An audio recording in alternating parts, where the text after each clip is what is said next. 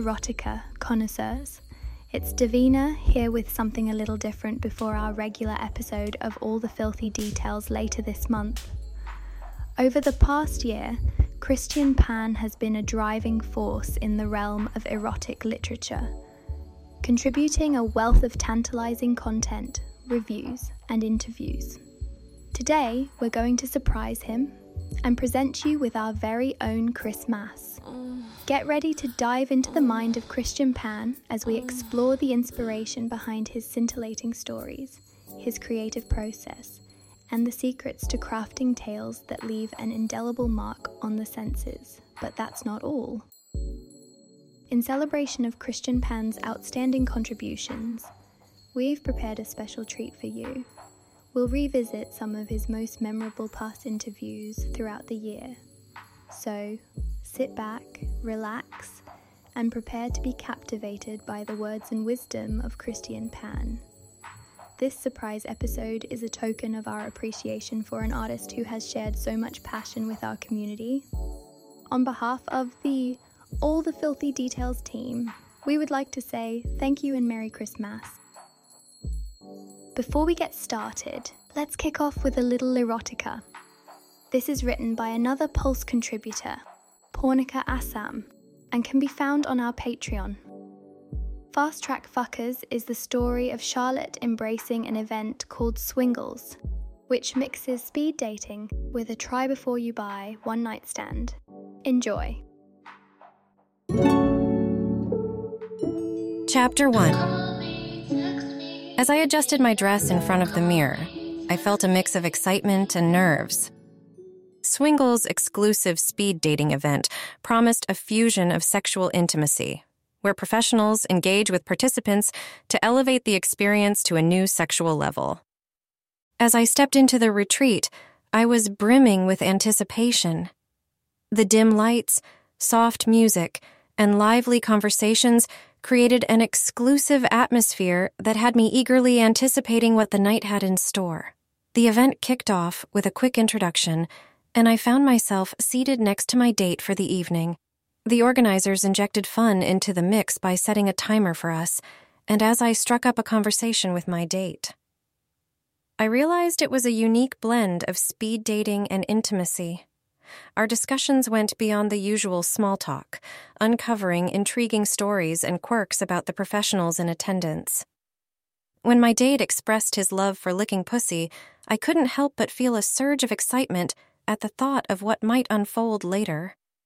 As I navigated the blend of speed dating and sensuality, the anticipation of a steamy encounter with a stranger had me exhilarated.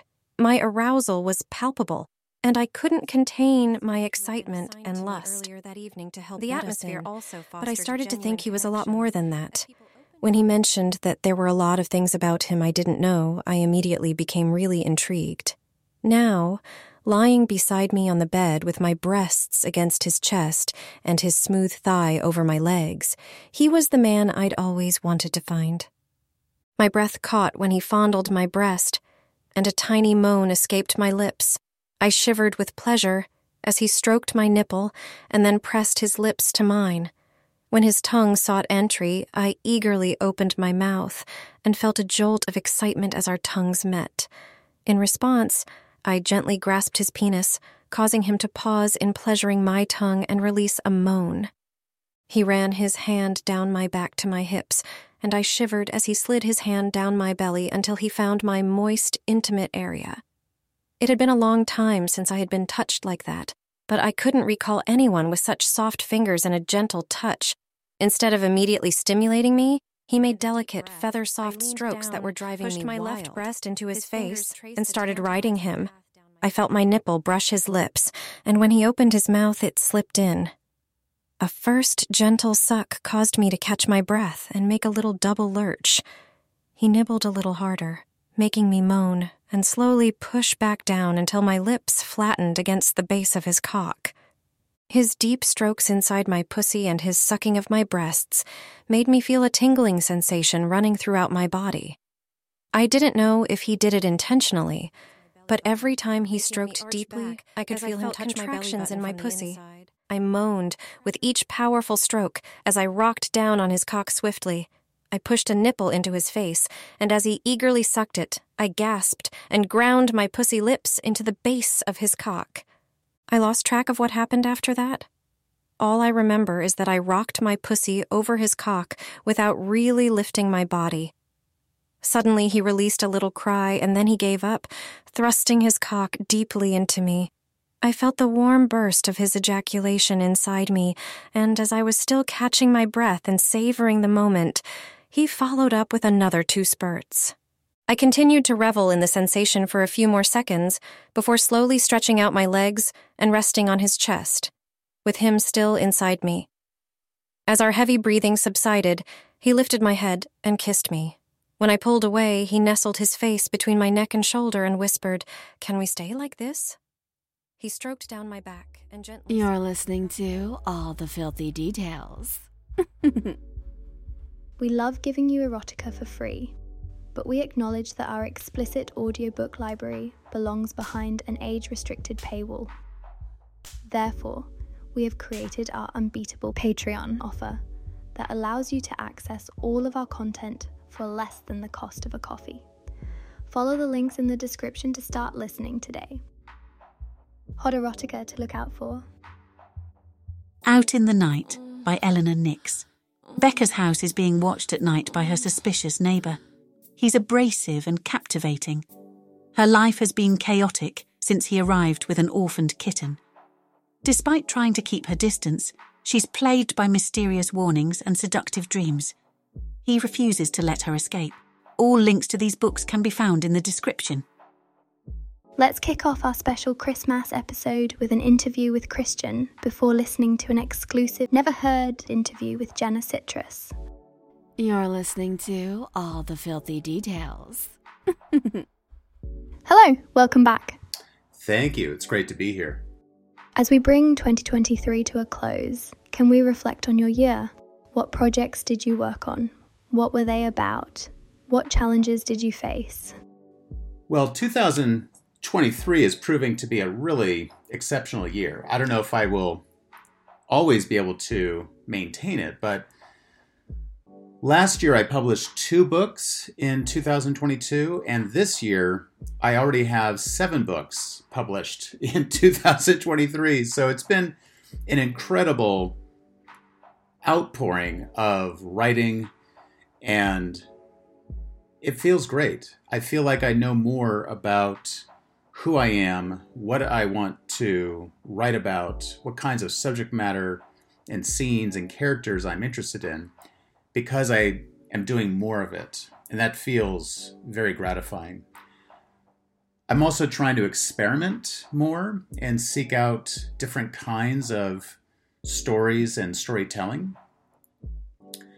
My book, Far from Olympus, combines erotica with Greek mythology I did a novelette, which has some BDSM and kink in the piece. I collaborated with Jenna Citrus on doing some audio narration. I'm looking to see if I can collaborate with other people in terms of co authoring some of our work or maybe transform some of my writing into screenplays. So it's just been really exciting it's still definitely saturated with my interest in bisexuality or hetero flexibility, bi curiosity, not just because that's my own identity, but that seems to be something that others are also talking about more and more, which is wonderful. And there seems to be a growing interest of talking about and experiencing bisexuality. I think the main challenge that I've been facing is just managing my time. I've all I want to do is write and write some more and write some more. But like a number of folks, I have other work that I have to do. I can't always devote an entire morning or an entire afternoon writing. So, how to find the ability to focus and use the 45 minutes that I have in the morning before I need to go to work to get that creativity flowing. That's been a challenge at times, as well as to keep my mind on the job that I'm doing so that I don't get distracted because all I want to do is go back to the erotic episodes and stories that um, are occupying my imagination. But these are these are really first class problems, you know. What were your main challenges this year, and how did you cope with them? I think the biggest challenge for me in 2023 has been managing my time because I love this writing. I love this work. And I have another active work life on top of my writing, which is not always predictable. It sometimes requires me to have longer hours than I maybe would like.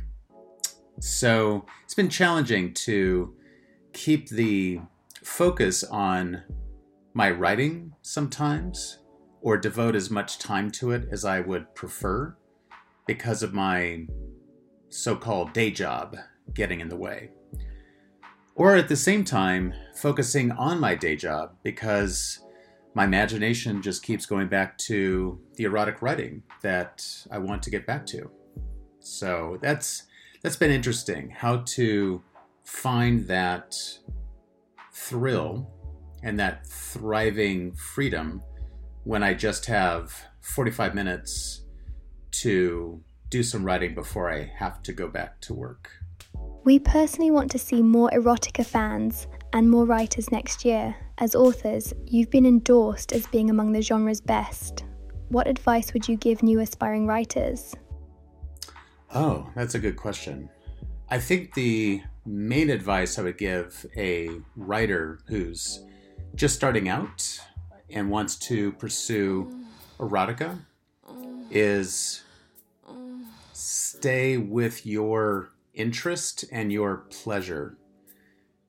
I think sometimes there's a ambition to just hack the code and find out how to make as much money as fast as possible.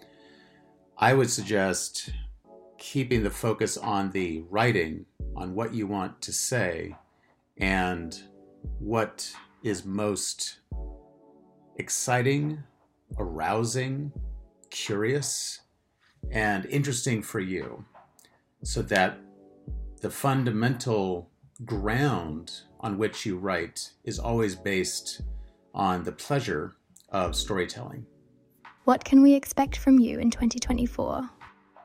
Yeah, 2024 I think is going to be an interesting year. I have three books that I'm definitely going to publish. One is a additional collection of erotic stories inspired by Greek mythology. The other one is a science fiction erotic piece, which I've been building and working on for some time.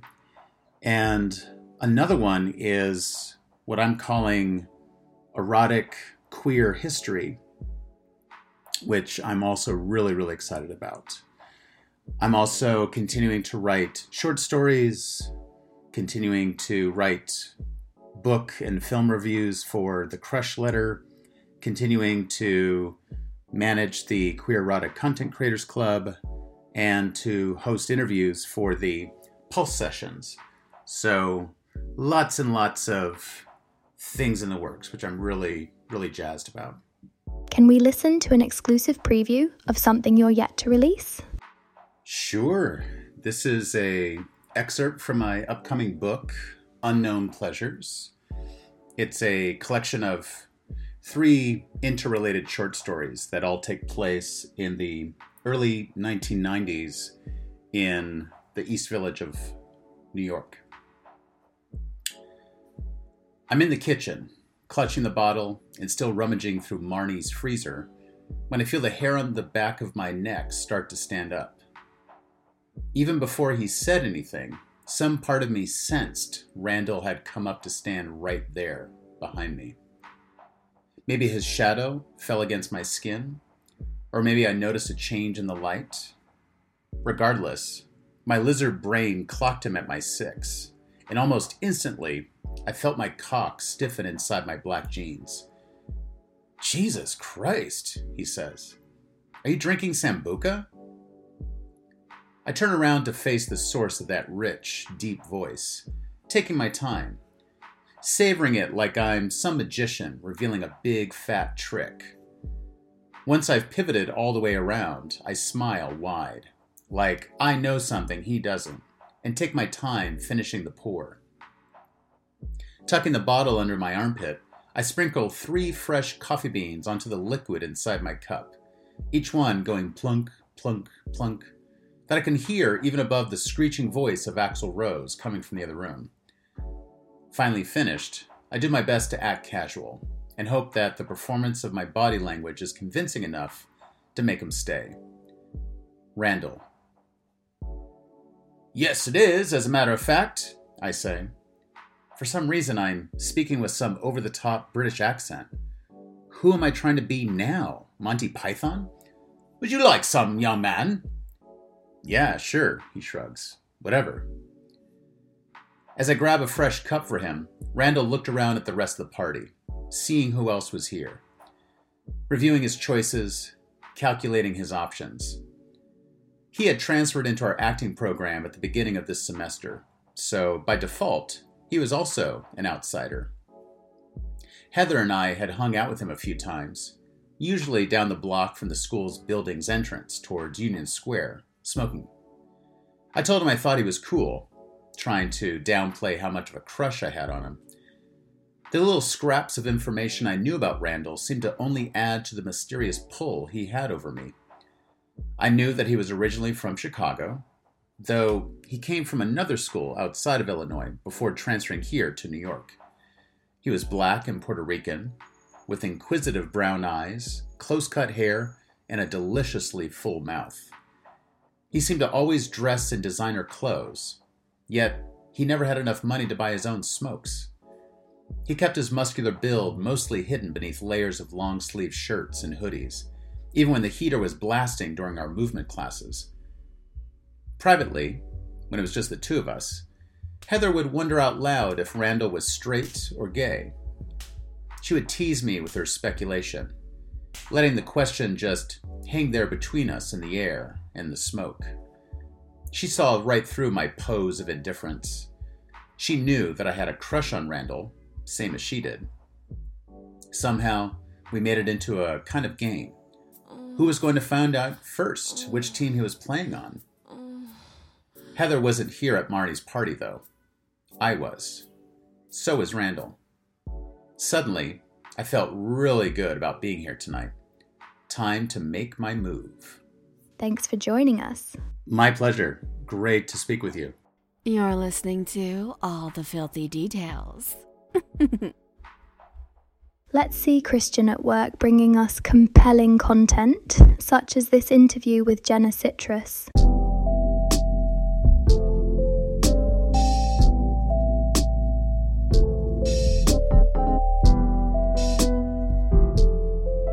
Welcome, everybody, to the latest edition of The Pulse Session. Today I'm here talking with the fantastic, the erotic, the multi talented Jenna Citrus. Jenna, how are you doing today?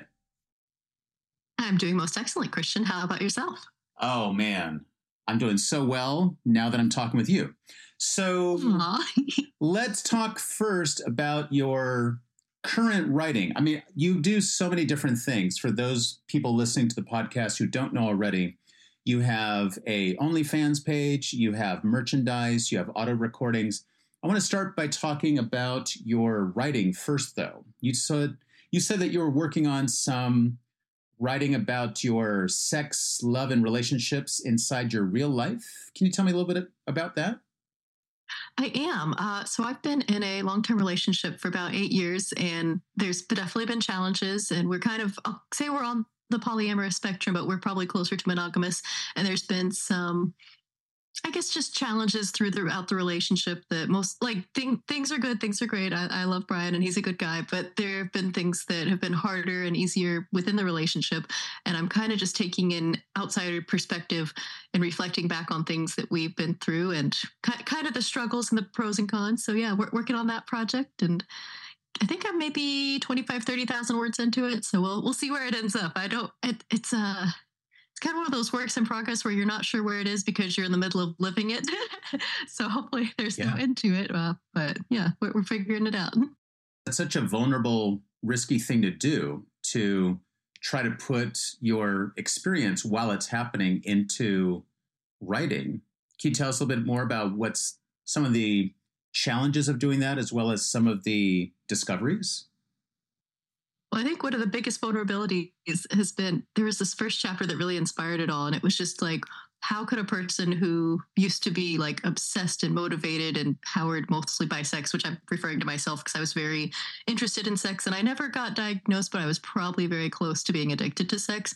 And then all of that just slowly fell away throughout other relationships. And now I'm in a very like steady, healthy place with sex with Brian where I'm not very focused on sex and like days will pass and I'm like, oh yeah, I forgot sex existed where it used to be my every driving thought of like, oh, where am I going to get my next sex fix type of thing. Mm. And now I'm just like, oh, so, so sort of the transitional process going through that and then also reflecting back on that of who was that person and who is this person now? And that person wouldn't recognize that person.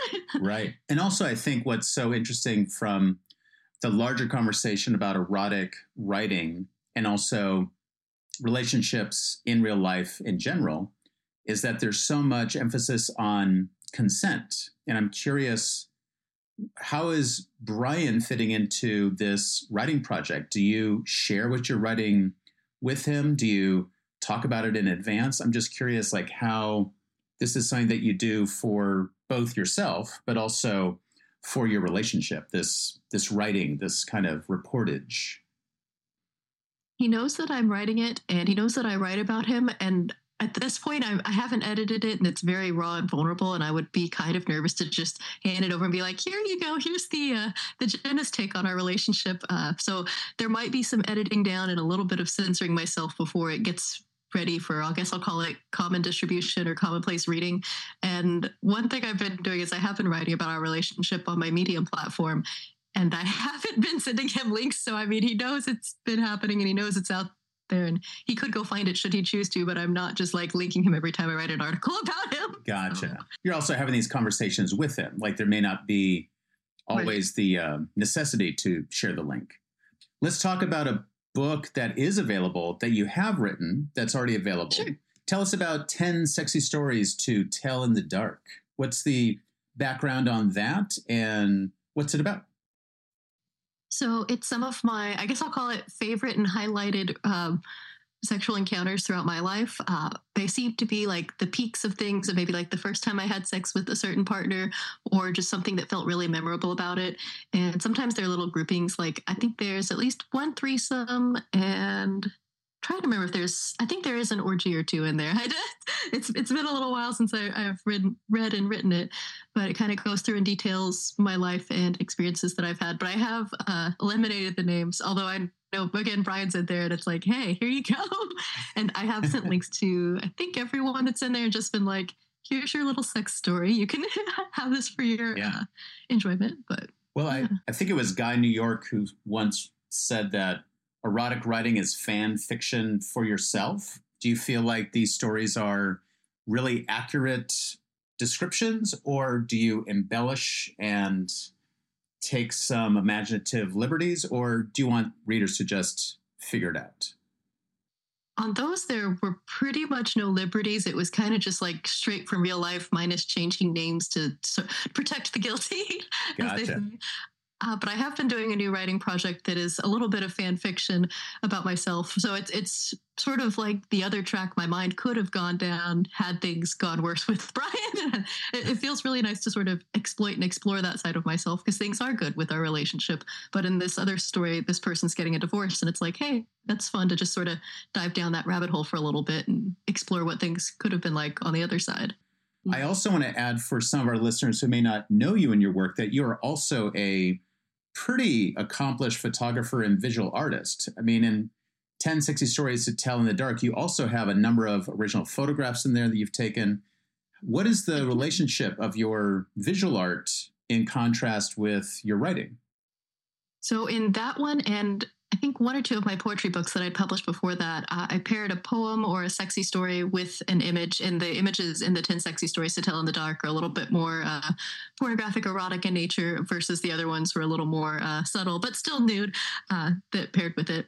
So I try to find uh, things that either illustrate it, but I don't think in the 10 Sexiest to tell stories to tell in the dark, any of those images directly came from those experiences. So they, they were taken at a different time. But now going forward, I can kind of keep that in my mind of like, hey, do I want to start having erotic experiences and finding artistic ways to pair images in that moment that could go with them? Yes. Food for thought. Yes. Well, that's, I think, what's really, I find really impressive and enjoyable about your work is that it seems like you're right on this edge between artistic aesthetics and erotic, pornographic, sexy imagery. Like, wh- where is the line for you, or is that just something that you don't think about when you're making? You just you're just making stuff.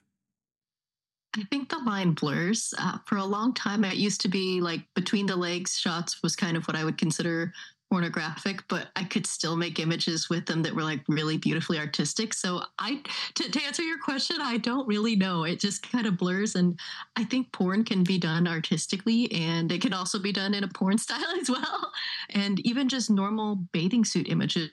Uh, to, to not not to hate on the entire glamour genre, but I've seen some things that just look so much like porn, but the wa- model is wearing a swimsuit. I'm like, man, please don't make me look like that. So that's Oh, it's a it's a rough line, Christian. I wish we had more time to talk with you, but I'm so grateful we had a few minutes to learn a little bit more about your work, what you're working on, what's already out there. Jenna Citrus, thank you so much. And folks that want to know more about her and her writing and her OnlyFans and more, check out the links in the show notes. Thank you so much for having me. It's been a pleasure.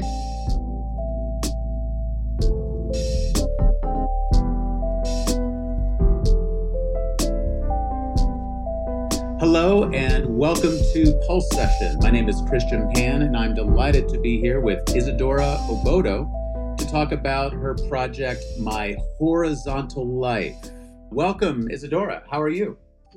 Thanks, Christian. I'm good. I'm so happy you invited me. It's a pleasure to talk with you for a little bit. I know a little bit about you through your book, My Horizontal Life, but maybe you can give us like a little bit of a pitch. What what is this book if you were to tell someone who knows nothing about you or nothing about it? Yeah, so my horizontal life is the book about it's it's the first six months uh, when I got out of Juilliard and was overwhelmed by debt and a lot of other things and became an escort, thinking I would only do it for a minute, and that was the first six months of it. And kind of my adventure becoming an escort and finding that it was a place for love, uh, surprisingly, and intimacy and connection, and so, yeah, it was a, quite a discovery to learn that it wasn't a business just about sex, but it was a business about compassion and love. It was very confusing because I had the same uh, things in my head that people do about prostitution. I was so scared and so ashamed. And uh, so it, when, it, when I found it as something different, I thought, this is pretty good. book is about my discovery about finding something different in a business that I thought was going to be pretty scary and awful you're now transforming that into a one person show, which is performing in Chicago this September. Tell us a little bit about how you made that decision to take this book and make it into a theatrical performance. Well, yeah, thanks for asking. um, the book is not exactly the play. So, the play I've been working on since I was a baby, baby child.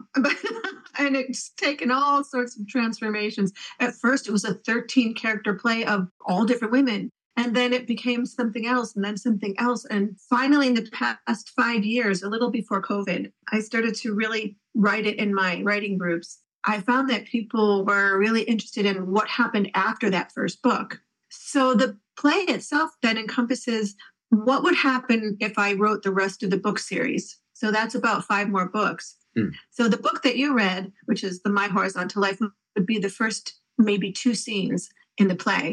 And the play goes all the way much further Oh, in wow. time. But then we had COVID. And then I thought, I'm getting old now. Really, if I'm going to do this play, Hmm. just do it. And I've been such a perfectionist. You know, I can only turn out a book every couple of years. And so, anyways, I'm such a perfectionist. And I, I thought if I'm going to do this play, I better get down and do it. So it took me about another year and a half to get to this script. Really proud of this script. It's really, I think, the best thing I've written for myself.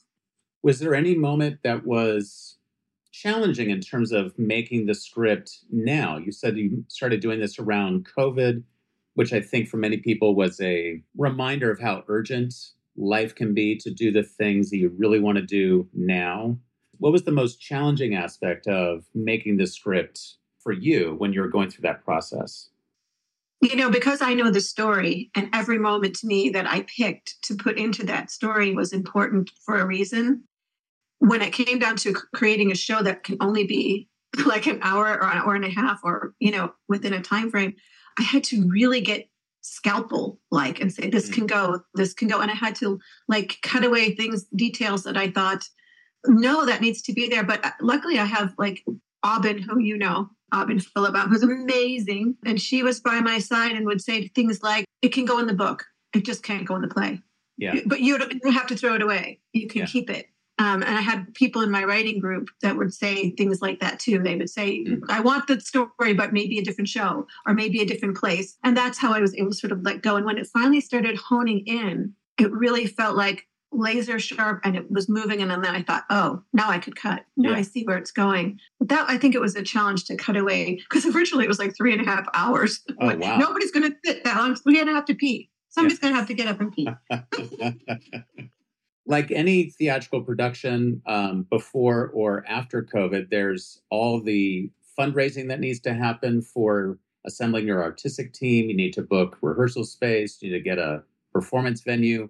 But your project has also had the added challenge of how do you advertise a show in 2023 that's about sex and prostitution and sex work? Like, tell us about some of those challenges that you've had to overcome and how you did it.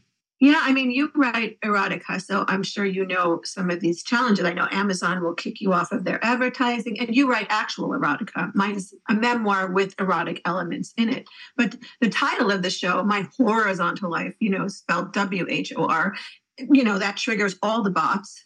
And even people are like, mm, I don't know if I want to see this because they don't know that it's nothing, it's not much to do about sex, actually. You know, it's about something else. So we couldn't put the poster on Facebook because they would take it down. Uh, so we, we created a different little poster that said, here's a solo show that you're not supposed to know about, you know? and we couldn't, uh, we created, I created my Steffi Haven Facebook and then had my book and they, Facebook took it down. Wow. So I wasn't allowed to have that anything to do with any kind of sex, which is really weird.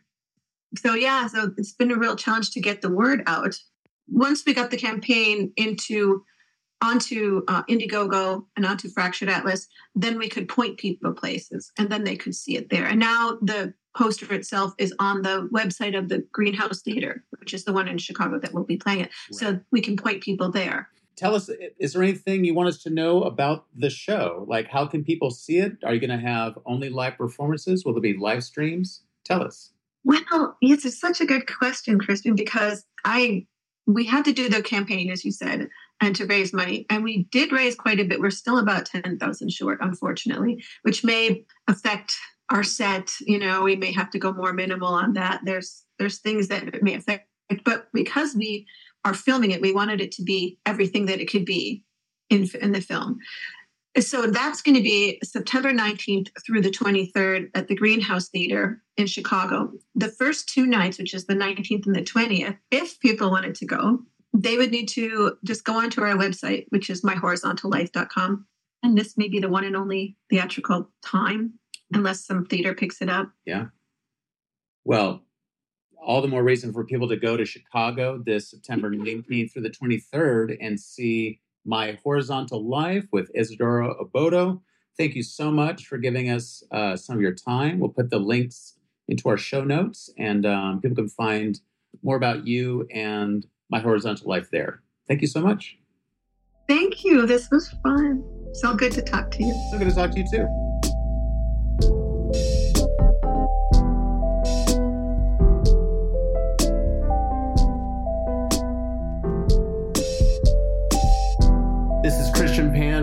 Pulse session. I'm here with Simone de Boudoir, the multi talented artist who works across writing, photography, and video. Simone, thank you so much for joining me today. Thanks so much for having me. I've been looking forward to this. Me too. You work with a lot of different media at the same time. Can you tell me how talented you are and what what are the pros and cons of working with all these different media at the same time? I don't know how talented I am. I think that's still up for debate. But uh, some pros and cons. The pros of working, so I work with as you said, I write erotica and I like to add little uh, videos and some sort of boudoir photo shoots to the, the stories I wrote. Some of the pros, the main pro is that I like doing it. It's just something that I, I want to do and that I like do it. Um, for the the reader, I hope the pro is that it uh, it builds out the world a little bit. When I first started writing erotica, which was only about a year or so ago. I'm pretty new. I was writing a story about a, a stripper, a vampire stripper, in fact. And uh, I'm sort of a, a, an exhibitionist. I call myself an artsy exhibitionist. Um, so I wanted to add some uh, some stripteases, some little some little videos of stripteases, and and that goes well with video or with um, photos. So you know, if I'm all dolled up, I might as well take some photos. Absolutely. So those are, yeah, kind of why not is the main answer, the main pro. Um, cons, it might take a little longer to get everything together rather than just posting a story. If I if I do want to add these videos or photos, it, it's just an extra thing to do. Absolutely. I find it so, it really brings me more into your world, like with that vampire stripper story you mentioned with blood on her lips it's just like it yeah. creates this like fully realized mood because i get to read the chapters but then i can see pictures that are related to the story that you're telling uh, readers can go into like a kind of private room to get like a video lap dance with the character i mean i just feel like it's mm-hmm. so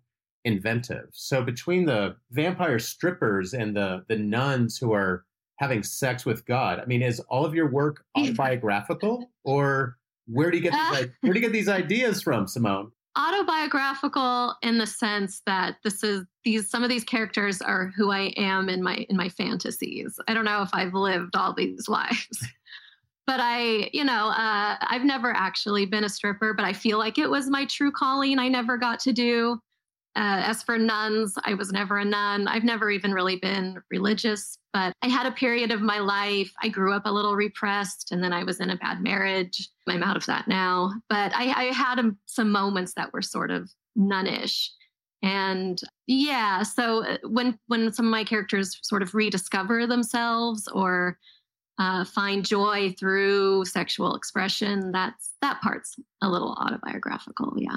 Yeah. And I, and in all seriousness, I can really identify with the erotic art being a kind of, um, I don't want to say it's therapy, but I think it's therapeutic as a way of yeah. being more fully expressive and really becoming in touch with parts of ourselves that maybe were dormant or not totally. fully realized. You said that you started about a year ago. Was there something um, specific that kind of pushed you over to that next step into sharing your work with the world?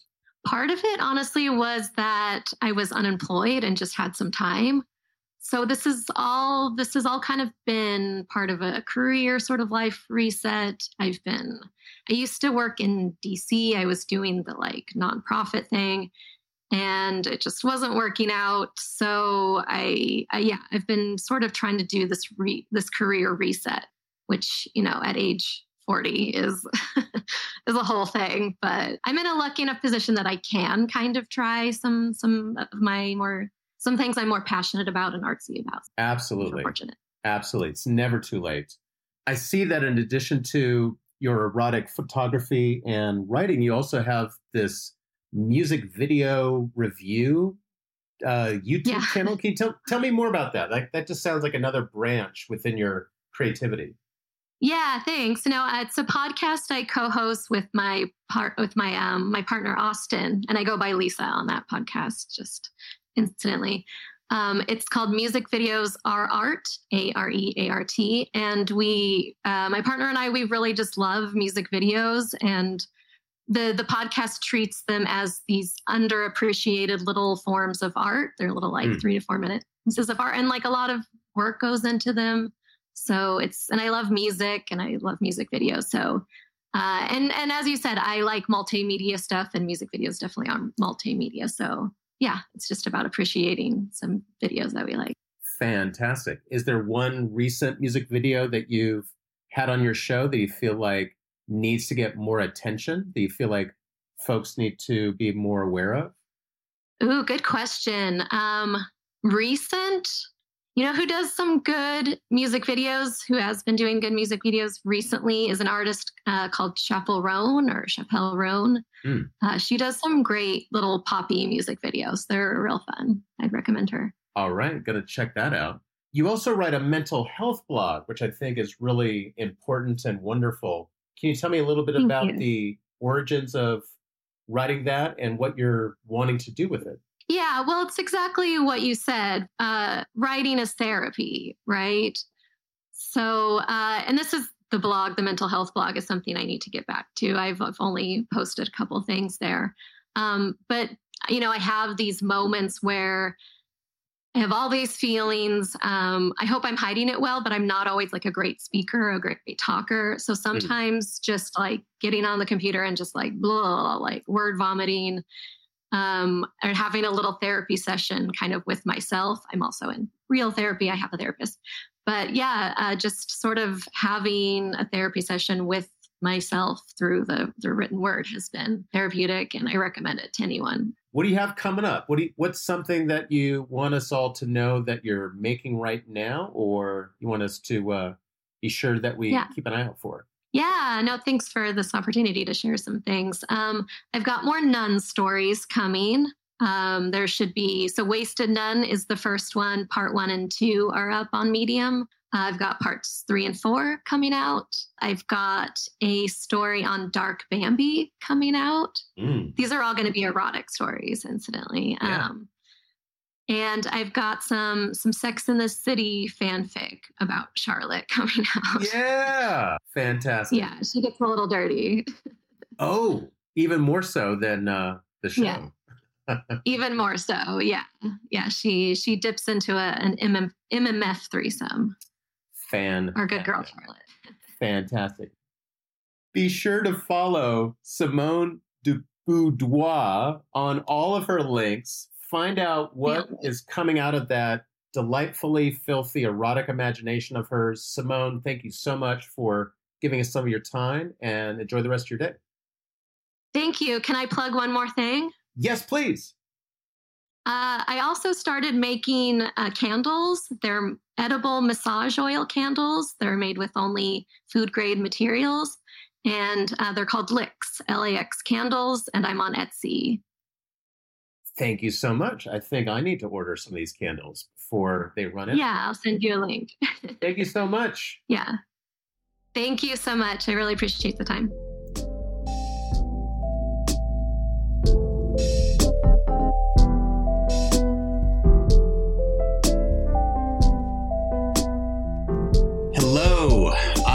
Here with Catherine Hiller, the author of Sybil Unbound, one of my favorite books that I've been able to read. And I am speaking with the author for this month's Pulse session. Catherine, how are you doing today? I'm fine. Thanks, Christian. Your book starts with 42 year old Sybil getting a divorce and then following her erotic adventures for the following three decades. Why are the needs and desires of middle aged and older women so often ignored in fiction? Well, I think there are a number of reasons for that, Christian. Um, when you have a romantic relationship when you're very young, it can lead to marriage and children, and it has a certain kind of consequence for your whole life. When you have a passion in middle age, it affects you in the here and now. Of course, that's what can make the passion all the stronger that you're not having these other ulterior considerations, you know, clouding the picture. It's just how much love and how much desire do you feel for each other? So I think that's the great joy of writing about middle aged romance. Absolutely. And I think what one of my favorite parts from your book is how we get to go along the journey of discovery with Sybil from mm-hmm. going to Burning Man to dating younger men to questioning adultery and polyamory. Do you think there's a expectation that women follow a more conventional path, particularly when they get older? Oh, absolutely. There is this idea, first of all, that an older woman should not have these sexual and passionate, you know, urges. That if you feel that way after 50, 60, 70, you know, you're you're just a sort of perverted old crone. And of course, the poor guy who has these sexual urges, and I assure you that many people I know in their 70s do, they are considered dirty old men. And this is this terribly ageist concept we have that only the young and the beautiful are entitled to sex. That's just crazy. We have passionate desires till the day we die. Absolutely. And I think there's the famous saying of youth is wasted on the young. Do you feel like people or women in particular um, evolve and change their relationships, their relationship to intimacy, to sex, to desire as they get older? And if so, how? Well, I think, I hope that we all change a bit as we get older, as we get more experience, as we get comfortable in our skins, as we know what we like, as we know how to guess what someone else might like. So I think that, you know, the mature woman or the mature man is perfectly capable of, of being a wonderful lover. For sure. A big part of the book's themes seems to be about thinking about different kinds of relationship structures, whether it's an open marriage, there's a kind of subplot about being an apologist for adultery and just mm-hmm. questioning mm-hmm. these kinds of um, ways that men and women relate to one another in America today. Can you talk a little bit about why you think monogamy fails so many couples and what are some possible alternatives? Wow, that's a huge question, Christian. But there's there's some indication that in our past, when we were hunter gatherers, we did not have monogamous structures. It was more like casual sex, casual eating. Everyone took care of the kids. So before agriculture, it's quite possible that humans who looked like us and so on and just did not attach exclusivity to the sexual act. So that might be part of our nature. Other things are that, that we live a long time. And if we're lucky, we're going to be married a long time. I, for instance, am in a second marriage, which is already 24 years old, mm. right? My first marriage was 23 years old. Wonderful. And there was a gap in between, believe it or not. So we're all experiencing these longer relationships. And many people are saying that, you know, to expect 100% sexual fidelity from your partner may be expecting too much. Mm. And there are ways that we can be completely loyal to and tender of and respectful of your primary partner and still, maybe if you fall in love, you might have the occasional fling. And there is a sex columnist, I'm sure you know, Dan Savage, oh, who yeah. has popularized the term monogamish. And I kind of love that because it's saying, yeah, we love each other and we live together and our futures are together. But, you know, maybe someone else might come along. For sure.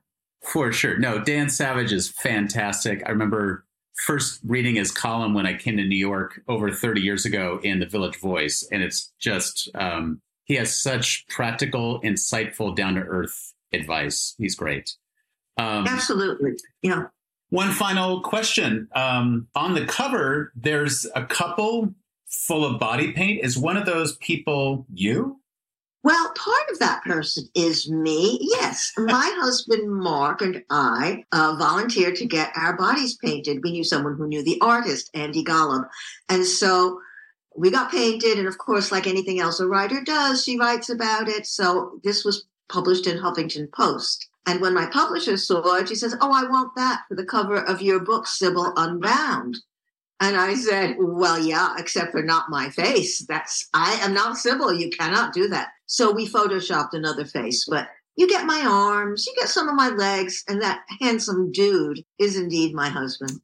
Fantastic. The book is called Sybil Unbound. It's available everywhere. We'll put the details in the show notes so you can get your own copy.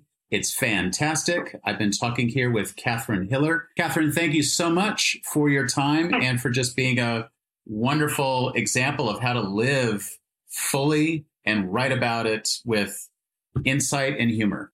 Thanks so much, Christian. I've really enjoyed this little talk. Thank you so much.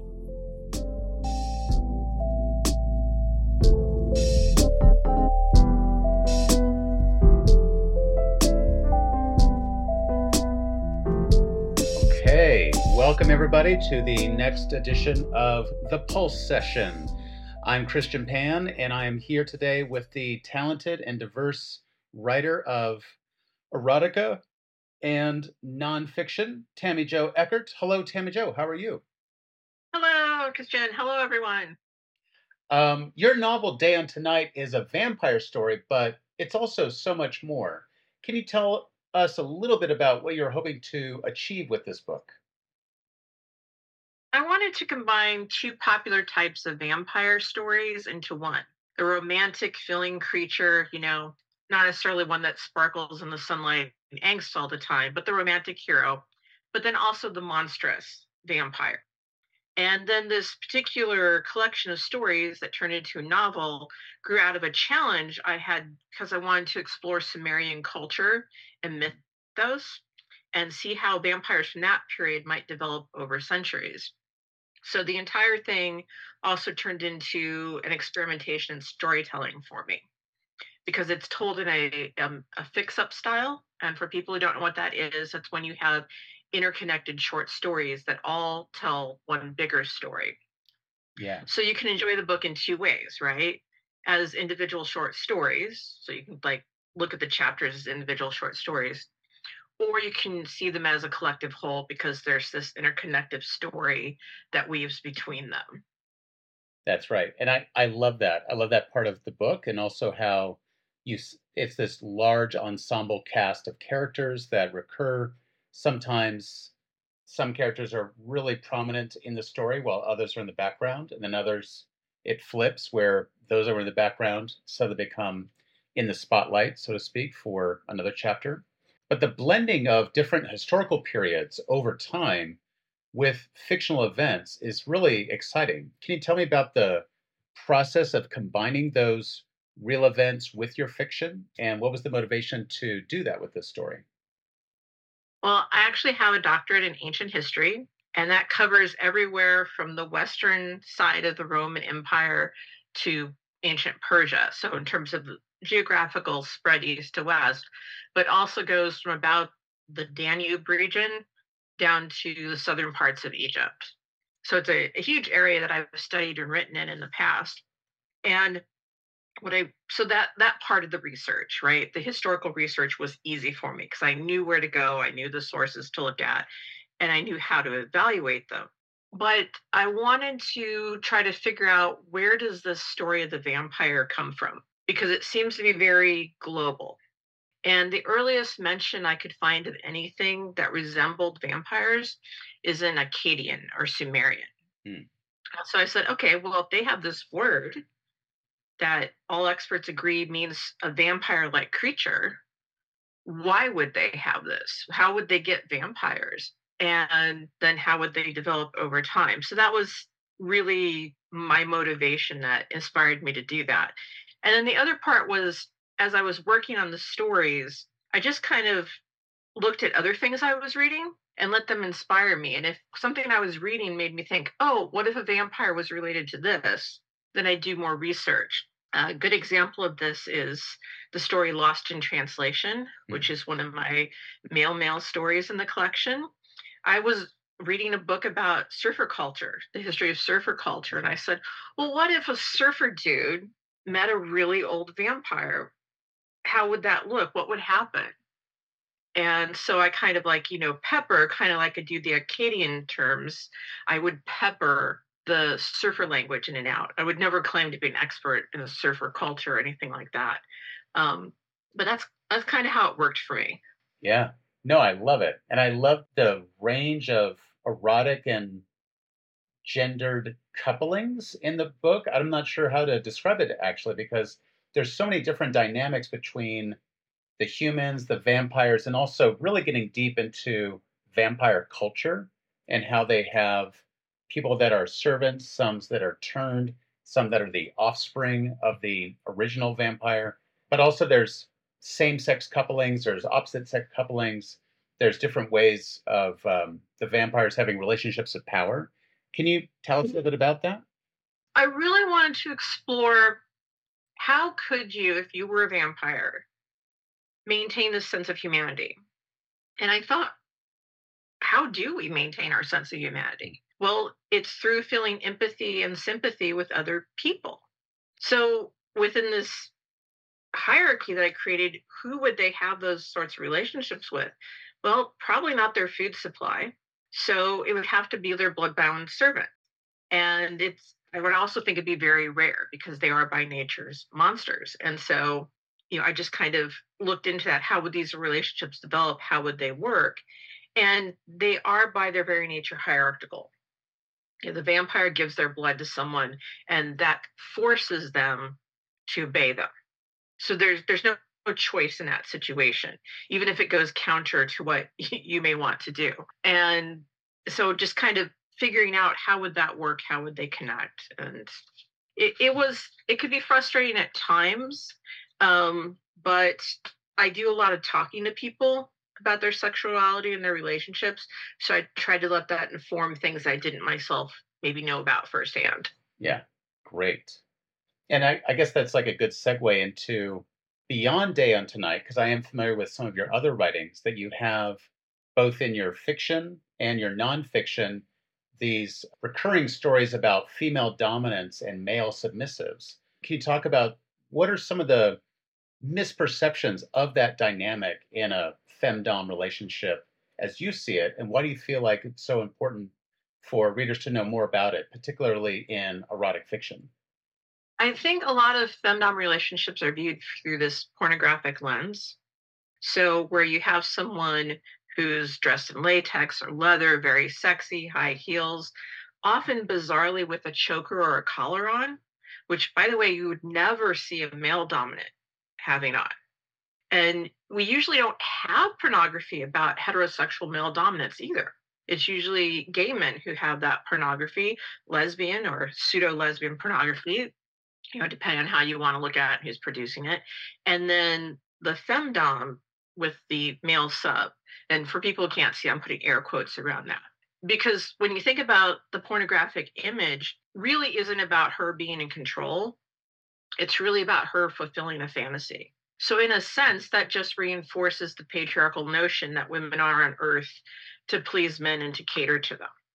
I have to tell you, I have never met a real life 24 7 femdom who dressed like that 24 7, who, you know, insulted their partners and belittled them 24 7.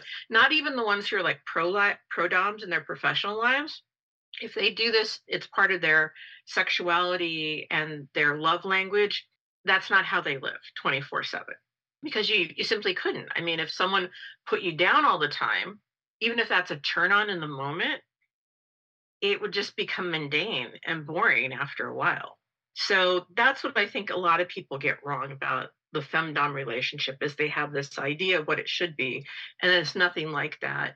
Or as I tell um, potential submissives, what I am is far scarier than what you can possibly imagine in pornography because I'm real.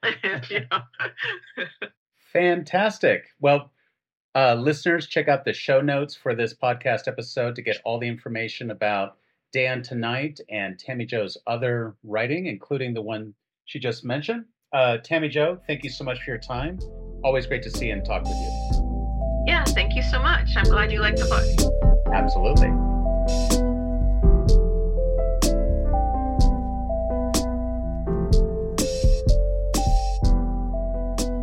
Hello, everybody. This is Christian Pan for another edition of The Pulse Session, where I get to talk with some of the most exciting and creative people working within the erotic imagination that I can find. Today, we're here with Tori Ross, who's a writer and a podcaster and much, much more. Tori, how are you doing today? I'm great. How are you today? I'm actually doing pretty well, thanks. Thanks for asking. First of all, congratulations on your book, The Cuffing Season's Contract, winning the National Indie Excellence Award in Romantic Comedy. Can you tell us all a little bit about that book? Uh, yeah, so the cuffing season contract was kind of my first bout of writer's block. It was the first book that I struggled with to actually get it done. It was a totally unexpected thing to win the National Indie Excellence Award for Romantic Comedy. I had entered the book into a few contests and was shut out of all of them. I mean, not even making finalists. I don't know about you, and I don't know about other writers out there that may be listening, but I suffer from very intense imposter syndrome. And I think the award, when it, it hasn't been this magic bullet for sales, and and people had told me that was going to happen you know it's not going to sell a million books but it has greatly increased my confidence. Um, i tend to write outside the box sometimes i don't necessarily fit the mold. So just winning the award showed me that my work is creative and appreciated and that was like the kick in my pants so to speak so that i could actually just kind of dig in and write what i want to write. Yes i i think uh I think a lot of writers, I know myself included, can relate to that sense of imposter syndrome and right. that sense of um, comparing our our sense of ourselves as a writer to what we perceive the are the accomplishments and the sales of other people. Um, right. And I'm glad that you are finding ways to just focus on writing what you want to write. You seem to have a real gift at doing everything from steamy romance to hot erotica. What is right. the why is that your field of interest? Why is that subject what you want to write today and why is that important? Well, you know, I think uh, with writing steamy romance and kind of putting a little bit of erotica into the book um, and then making it a romantic comedy, all of those things, I think it's an emotional thing. And I don't know how other writers see this, but I feel like when I write a book, I want it to be emotional and I want there to be a very broad range of emotions. Mm. So when people read a book, depending on genre, let's say they like horror, for example. I'm just going to pick on horror right now. Why not? Um, you, you read it because you want to be horrified. You want to be scared. You want to feel something. I mean, they don't want to be butchered to death in real life. They want to have that fear. And I think with romantic comedy mixed with a little bit of erotic scenarios in there, um, that humor kind of goes hand in hand for people that want to feel a broad range of emotions when they pick up a book. You know, life isn't always roses. We have er- erotic moments in life. I know you write about them. Uh, we have funny moments in life. We have sad moments. And I think people like to read about all of those feelings kind of combined along with something that they just want to read and it's dirty.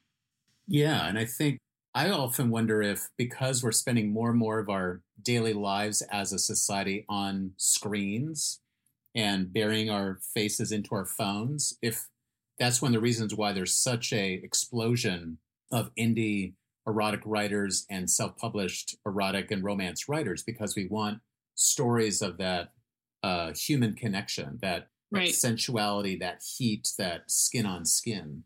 We want to laugh while we do it sometimes too. Yeah. Sex doesn't always have to be so serious. And I'm a very funny person in real life. Funny things happen to me. And, you know, I just, I like being funny. And I yeah. think you can be funny and erotic and have a sexual story to tell all at the same time. Absolutely. That's one of the things I love about your writing um, is that it does have that humor and it does have that sensuality all combined into one fiction, into one story.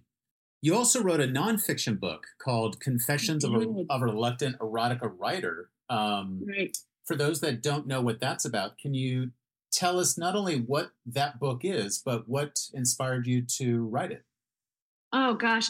So, Confessions of a Reluctant Erotica Writer was kind of a brainchild that you know how you get those thoughts in the middle of the day like I should write this. And, you know, you think it's a good idea at the time.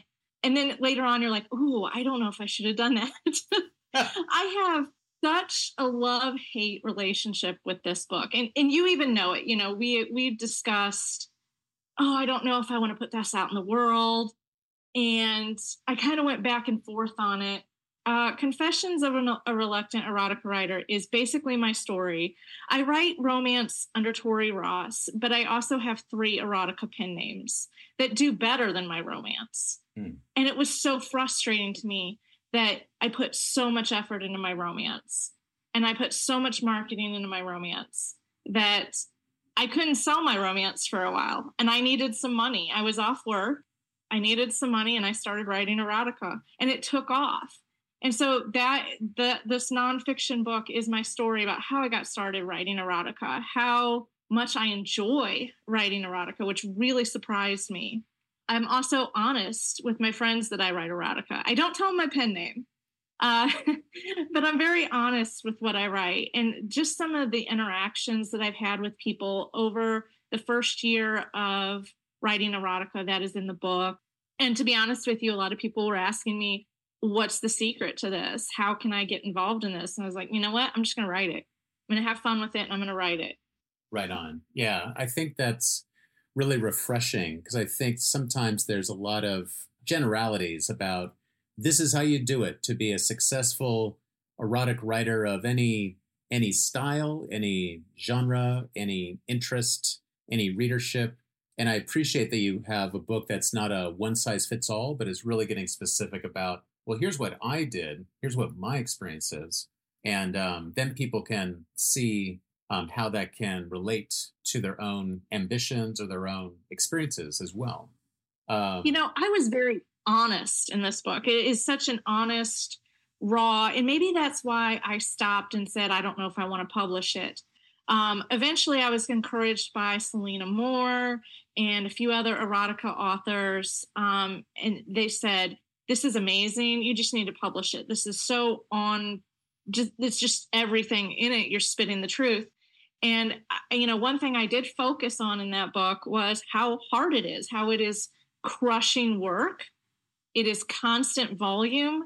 It is imposter syndrome. We keep going back to that. Um, and just building a backlist and having this business mentality. And I don't think people realize it. Yeah. Everybody listening, check out Tori Ross. She's got a lot to offer from her steamy romance, her erotica, her podcast, her upcoming books. Tori, thank you so much for your time. Thanks so much for having me. Absolutely. You're listening to All the Filthy Details. We'd like to thank you, the listeners, for supporting us in 2023, Christian Pan and the rest of our team. We have another episode to come before the year is up. Please join us for that one, and of course, find us on Patreon. See you soon. Stay safe, people.